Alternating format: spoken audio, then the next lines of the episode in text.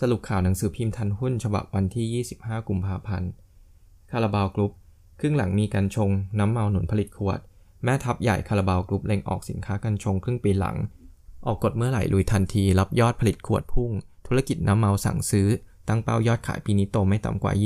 20%ต่างประเทศเติบโตดี พร้อมเปิดตลาดใหม่ทั้งคูเวตซาอุดิอาระเบียโบรกส่องกำไรยังขาขึ้น upside ปรับสูตรลดน้ำตาล เป้า 181 บาท มีกัญชงเป็น upside เพิ่ม อย่าเทียบเอราวัณกับมิ้นเพิ่มทุนหนัก dilute 44%ระวังอย่าเทียบกรณีเพิ่มทุนเอราวัณกับมิ้นชี้ผู้ถือหุ้นจ่ายน้อย แลกเพิ่มทุนมโหฬารเกือบเท่าตัว มองราคา dilute สูง 35%ส่วนกำไรต่อหุ้น dilute 44%โอกาสปั้น e a r n i n g เปิดแชร์เท่าเก่าเหนื่อย ชี้บริษัทมอง Hop Inn มีอนาคตจึงเดินหน้าลงทุนทุกโครงการส่องราคาเหมาะสมหลังเพิ่มทุนได้ราว 3 บาทต้นๆ สุภาลัยไตรมาส 2 โอนพุ่ง ยอดขายต้นปีกลับมาดี สุภาลัยมองยอดโอนกลับมาเป็นปกติ ตั้งแต่เดือนกุมภาพันธ์เป็นต้นไป และสูงสุดใน Q2 ถึง Q3 2564 ขณะที่ยอดขาย 2 เดือนแรกดีกว่าช่วงเดียวกันของปีก่อน จากการเปิดโครงการใหม่ เชื่อกำลังซื้อยังมีอยู่มาก มั่นใจรายได้ยอดขายปีนี้ทำได้ตามเป้าที่ตั้งไว้ เตรียมออกหุ้นกู้วงเงิน 2,000 ล้านบาทในเดือนมีนาคมนี้ เมกะชูอาหารเสริมกัญชง รายได้ 5 ปีแตะ 2.5 หมื่นล้าน เมกะพร้อมลุยผลิตอาหารเสริมจากกัญชง ภายใต้แบรนด์ Mega We Care ย้ำรอดูความชัดเจน ย้ำมีศักยภาพรอเพียงมีการจำหน่ายสารสกัด เปิดยุทธศาสตร์ 5 ปี รายได้แตะ2.5 หมื่นล้านบาท ตลาดในประเทศและต่างประเทศเติบโตดีต่อเนื่อง ฟากโบรกมองกำไรปีนี้โต 12%พฤติกรรมผู้บริโภคเปลี่ยนไป ใส่ใจสุขภาพมากขึ้น เคาะเป้าหมาย 49 บาท เจาะพื้นฐานหุ้นค้าปลีก SSSG ฟื้นชูเบอร์ลี่ยุคเกอร์และ CPALL เจาะพื้นฐานกลุ่มค้าปลีกจับตายอดขายต่อสาขา ฟื้นตัวตั้งแต่ไตรมาส2ทับ2564 จากความเชื่อมั่นในการจับจ่ายใช้สอย จากมาตรการผ่อนคลายภาครัฐ หวังนักท่องเที่ยวต่างประเทศเดินทางเข้ามาในไตรมาส4ทับ2564 โบรกชี้เป้าเบอร์ลี่ยุคเกอร์และ CPALL แนวโน้มฟื้นตัวเด่น STARK กำไรผงาดพันเท่า เล็งปีนี้มีแววทุบสถิติใหม่ STARK โชว์กำไร 2563 อลังการ 1.6 พันล้านบาท ทะยาน 1,198%ทุบประวัติศาสตร์เหตุบริษัทเวียดนามสินค้า high margin หนุน ด้าน CEO ประกรณ์ลั่นปี 2564 ผลงานทำสถิติ สูงสุดใหม่ต่อเนื่องตั้งเป้ารายได้โต 15-20%เน้นสินค้า margin เพิ่ม สัดส่วนส่งออกเป็น 10-12%ดันอนาคตกระโดด ATP 30 ร่วมมือ TTTH ทุ่ม 210 ล้านเพิ่มรถบริการ ATP 30 จับมือ partner Toyota Tsusho Thai Holdings ต่อยอดธุรกิจ ขยายฐานลูกค้าโกยเงิน พร้อมควักงบ 210 ล้านบาทเพิ่มรถ 70 คัน รองรับการบริการ ตั้งเป้าปี 64 รายได้เติบโต 20%แตะ 480 ล้านบาท รักษา margin ที่ระดับ 25%คุณาลายยอดขายนิวไฮรายได้ทุบสถิติสูงสุด คุณาลายอวดผลงานปี 63 ทุบสถิติสูงสุด กวาดรายได้ 800 ล้านบาท และกำไรสุทธิ 84.64 ล้านบาท พร้อมจ่ายปันผล 0.08 บาทต่อหุ้น จอขึ้น XD วันที่ 11 พฤษภาคม 2564 กำหนดจ่าย24 พฤษภาคม 2564 สบายผนึกพันธมิตรเกาหลีลุย M&A เจาะเข้าเสร็จมีนาคม SABUY ผนึกไทยแวน พันธมิตรเกาหลีใต้ ลุยบริการ e-payment เดินเกม M&A เสริมฐานโชว์ผลงานปี 63 กำไรโตแรง 76%แตะ 102 ล้านบาท พร้อมแจกปันผลพ่วงวอร์แรนต์เตรียมย้ายกระดานเทรดเสร็จ ภายในเดือนมีนาคมนี้ NDR Turn Around กำไรพุ่ง 327%บริหารต้นทุนเจ๋ง NDR Turn Around โชว์ผลงานปี 2563 พลิกกำไรอยู่ที่ 45.21 ล้านบาท พุ่งทะยาน 327%จากปีก่อน หลังบริหารต้นทุนได้ดีเยี่ยม เร่งปั๊มรายได้ปี 64 โต 20% NetBay แพลตฟอร์มบูม ติดเครื่องบุกขยาย B2G NetBay ปักธงรายได้ปี 2564 เติบโตไม่ต่ำกว่า 10%เร่งเครื่องขยายฐานลูกค้าใหม่ พร้อมลุยกลุ่ม B2G ต่อเนื่อง หลังเห็นความต้องการใช้แพลตฟอร์มพุ่งสูงขึ้น พร้อมรักษา margin 80% PIMO งบโต 178%ออเดอร์นอกทะลัก PIMO โชว์ผลงานปี 63 สดใสโดยกำไรสุทธิ 79.44 ล้านบาท พุ่งขึ้น 178.93%รับอานิสงส์ยอดขายมอเตอร์สระและสปาจากลูกค้าต่างประเทศล้นทะลัก ส่วนปี 64 เล็งคลอดสินค้าใหม่ เน้นอนุรักษ์พลังงานและนวัตกรรม ปตท.สผ.พบก๊าซใหม่โครงการในมาเลเซียดันปริมาณผลิตเพิ่ม ปตทสพเผยพบก๊าซธรรมชาติแหล่งใหม่ที่ดูคลองหนึ่ง ซึ่งเป็นหลุมสำรวจแรกของโครงการซาลวัก SK417 ตั้งอยู่บริเวณนอกชายฝั่งรัฐสารวัก ประเทศมาเลเซียหนุนปริมาณกำลังผลิตโดยรวมเพิ่มมากขึ้น SHR หาโอกาสลงทุนดิวซื้อกิจการโรงแรม ดันผลงาน 5 ปีโต 2 เท่า SHR จังหวะดีเดินหน้ามองหาโอกาสขยายธุรกิจ ทั้งการซื้อกิจการปรับปรุงประสิทธิภาพสินทรัพย์ พัฒนาแบรนด์และรับบริหารจัดการโรงแรม ตั้งเป้าเพิ่มผลการดำเนินงานเป็น 2 เท่าภายใน 5 ปี SMT ออเดอร์ล่วงหน้าล้น ซุ่ม ตั้งโรงงานปั๊มยอด SMT เล็งอัพเป้าปี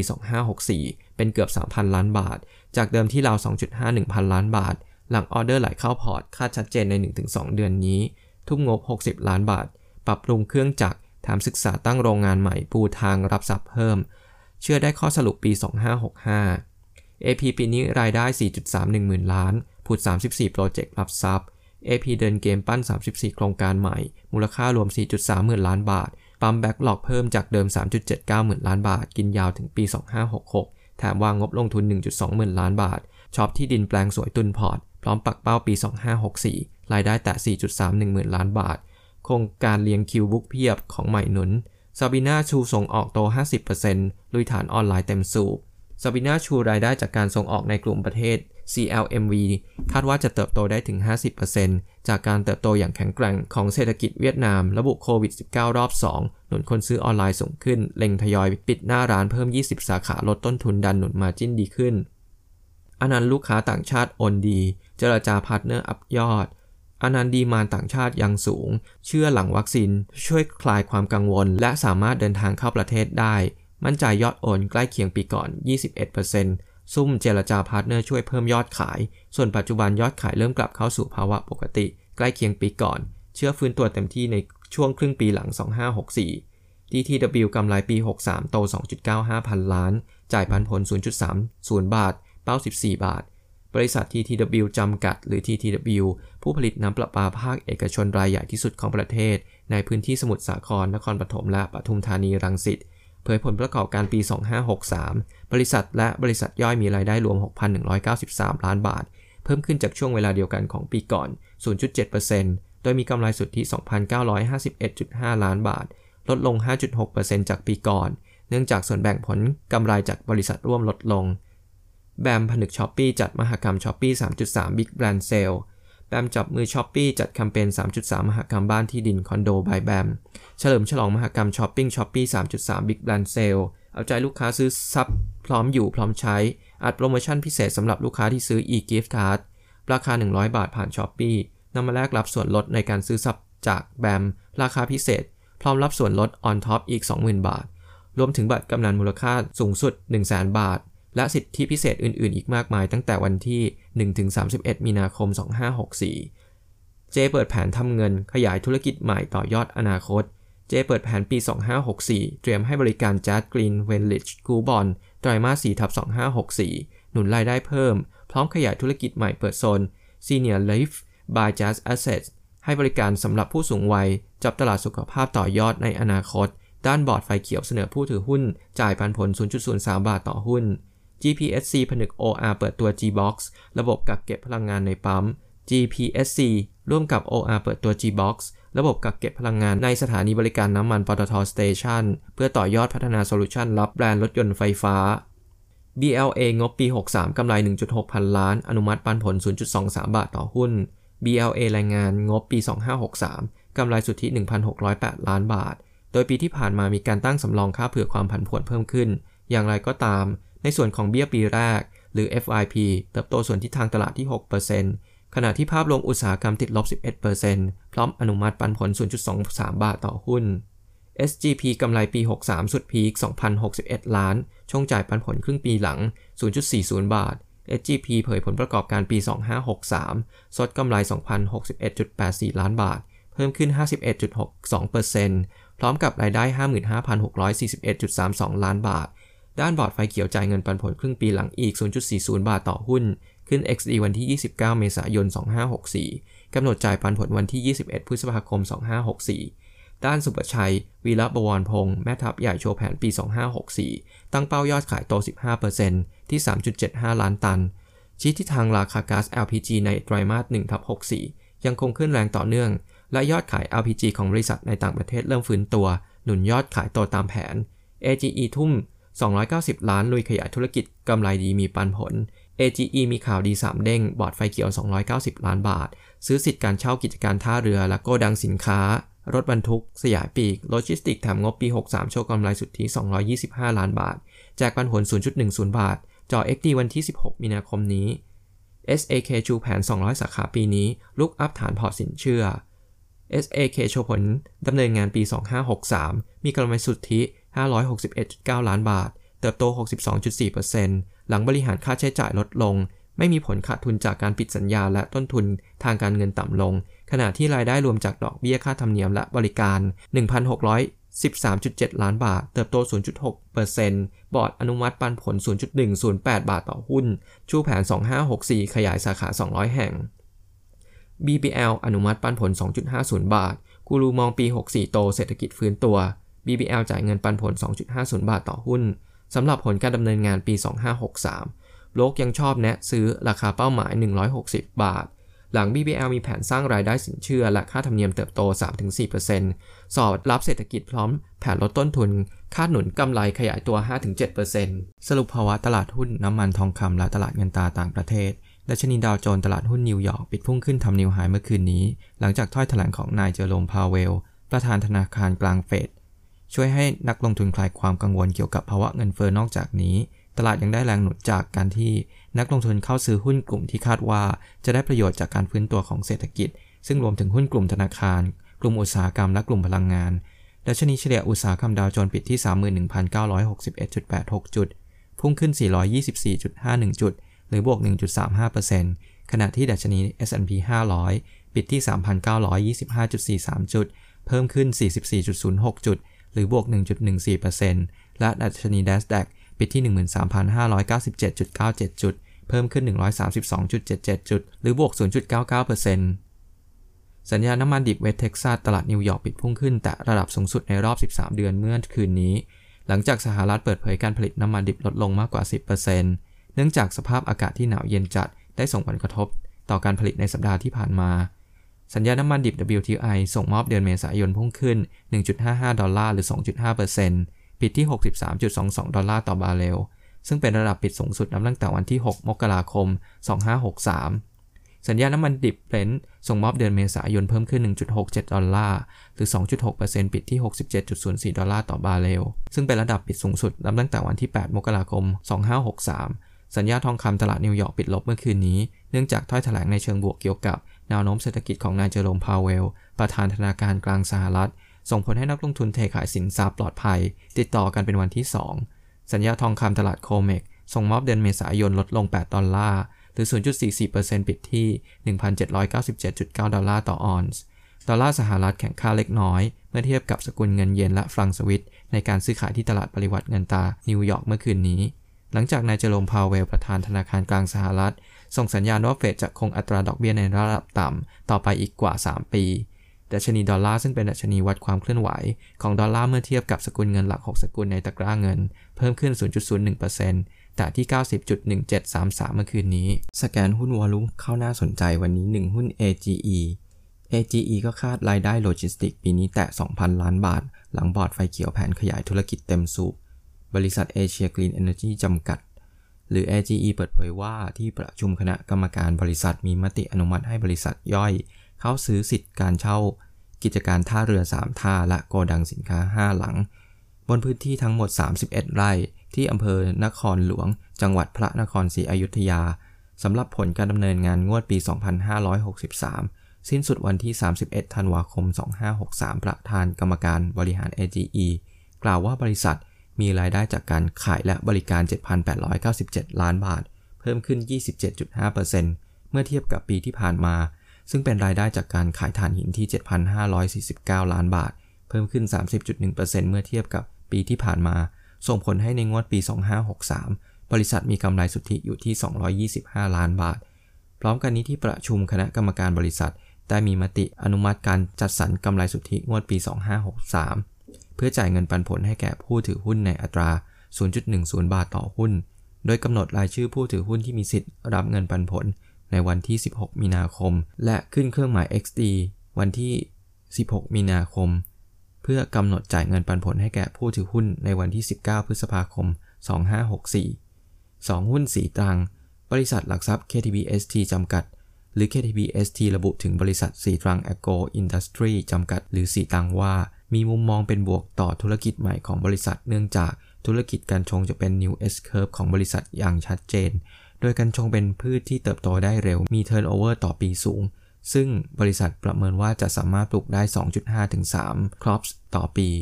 เบื้องต้นบริษัทจะประเมินว่ากำไรก่อนภาษีเงินได้จากธุรกิจการชง ต่อ1ไร่จะอยู่ที่ 1 ล้านบาทต่อ1ครอปประเมินเบื้องต้นปีแรก 2021 สีตังจะมีกำไรเพิ่มขึ้น 200 ล้านบาท คิดจากการปลูกกัญชง 200 ไร่ และ 1 ไร่ปลูกเพียง 1 ครั้งต่อปี อย่างไรก็ตามบริษัทตั้งเป้าที่จะปลูกทั้งสิ้น 2,000 ไร่ ภายใน 5 ปีและสามารถปลูกได้ 2.5 ถึง 3 ครอปส์ต่อปีจะทำให้กำไรของบริษัทเพิ่มขึ้นอีก 5 ถึง 6,000 ล้านบาทต่อปี เทียบกับผลการดำเนินงานในปี 2020 บริษัทมีกำไรสุทธิอยู่ที่ 9.5 พันล้านบาท มาจากส่วนของถุงมือยางประมาณ 7,000 ล้านบาท ยังคงคำแนะนำซื้อโดย มีราคาเป้าหมายเดิมที่ 41 บาท อิง PER ปี 2021 ที่ 9 เท่า โดยเราอยู่ระหว่างปรับประมาณการและราคาเป้าหมาย เนื่องจากเรามองว่าธุรกิจการชงเป็นธุรกิจที่มี potential growth สูง ซึ่งบริษัทควรที่จะเทรดที่พรีเมียมมากขึ้น 3. หุ้น TMT บลเมแบงกิมเองแนะนำ Trading Buy TMT ได้ประกาศจ่ายเงินปันผลกำไรปี 2563 เท่ากับ 0.50 บาท คิดเป็น 80%ของกำไร มีอัตราเงินปันผลตอบแทนที่ 7%ราคาหุ้นปัจจุบันราคาหุ้น ซื้อขายที่ PE ปี 2564 ที่ค่อนข้างต่ำที่ 9.2 เท่า โดยประเมินราคาเป้าหมายปี 2564 เท่ากับ 7.8 บาท บนฐานค่าเฉลี่ย 10 ปี forward PE 10 เท่า เพิ่มขึ้นจากเดิม 7 บาท จากประมาณการที่ปรับเพิ่มขึ้นคงแนะนำ Trading Buy รับปันผล 4 หุ้นทิปโก้ โดยทิปโก้ก็เผยปี 63 มีกำไร 481.81 ล้านบาทเพิ่มขึ้น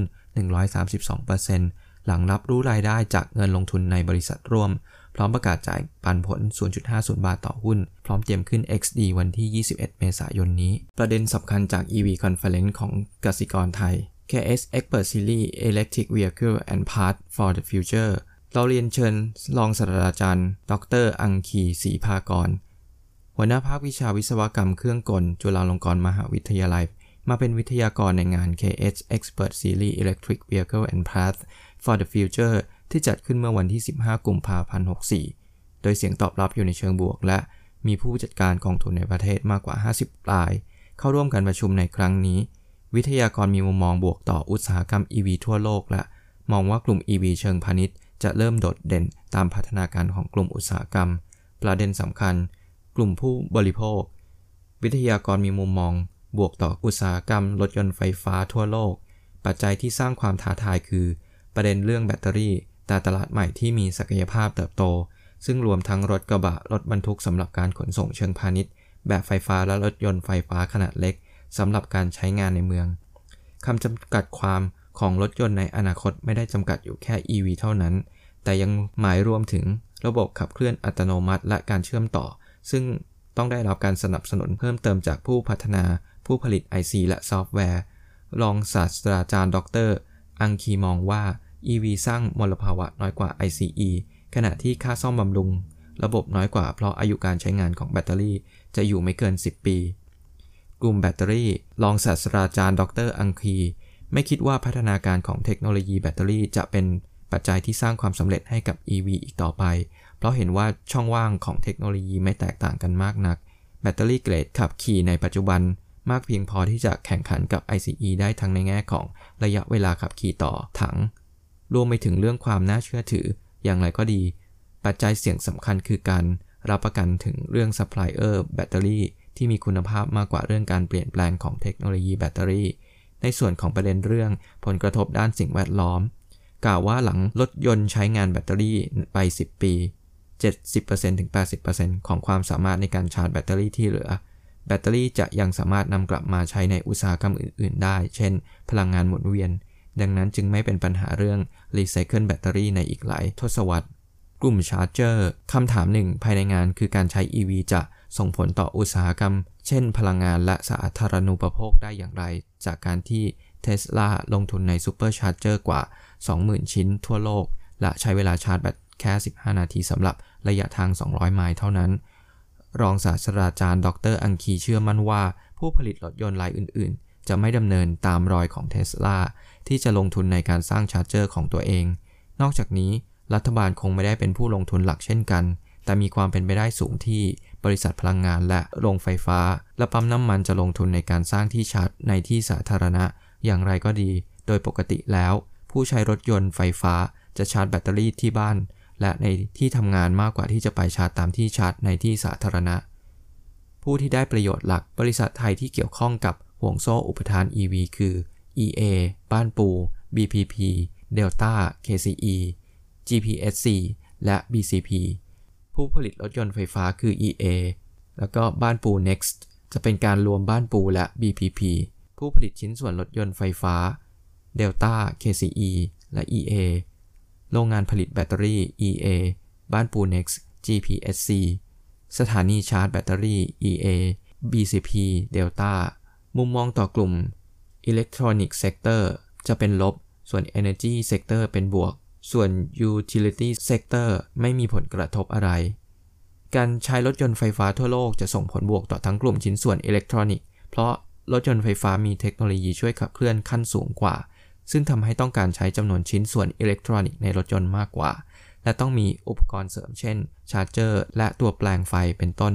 สำหรับกลุ่มพลังงาน EV อาจจะเป็นปัจจัยเสี่ยงสำคัญต่อทิศทางอุปสงค์น้ำมันทั่วโลก ซึ่งจะเร่งให้การใช้น้ำมันลดลงเร็วขึ้น แต่จะเป็นโอกาสสำหรับผู้เล่นที่สามารถปรับตัวให้เข้ากับเทรนด์ของโลกได้เช่นกัน ในส่วนของกลุ่มสาธารณูปโภค อุปสงค์ไฟฟ้าที่มากขึ้นจะส่งผลให้ต้องผลิตไฟฟ้าและสายส่งไฟฟ้ามากขึ้น โดยเฉพาะจากแหล่งพลังงานหมุนเวียน ผู้ผลิตไฟฟ้าอาจขยายธุรกิจในแนวดิ่งไปยังธุรกิจปลายน้ำควบคู่ไปกับห่วงโซ่อุปทานรถยนต์ไฟฟ้าเช่นกัน ตลาดหลักทรัพย์วันที่ 24 กุมภาพันธ์ปิดลบ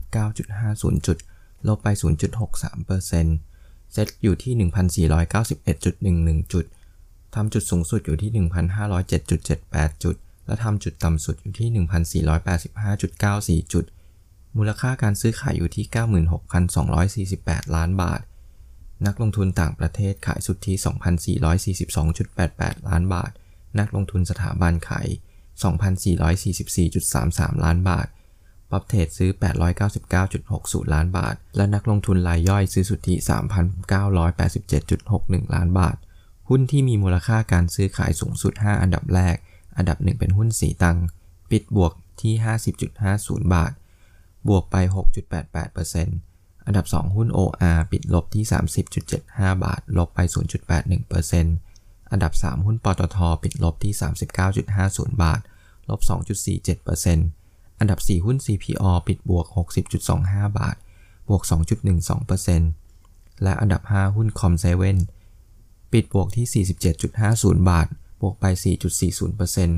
นักวิเคราะห์ก็ให้เหตุผลว่าเมื่อวานนี้ตลาด ปรับตัวลงตามตลาดต่างประเทศ ผิดหวังในถ้อยแถลงของประธานเฟดและราคาน้ำมันปรับตัวลง ส่วนฮ่องกงก็ประกาศขึ้นภาษีขายหุ้น กดดันตลาดเอเชีย อีกทั้งยังเผชิญแรงขายของกลุ่มเทคโนโลยี และสินทรัพย์เสี่ยง แม้ว่าบอลยิวจะชะลอลงเล็กน้อย ส่วนบ้านเราหุ้นแกว่งตามงบ และเริ่มทยอยขึ้น XD กดดัน วันนี้มองว่าตลาดยังมีโอกาสปรับลงต่อ โดยให้แนวรับไว้ที่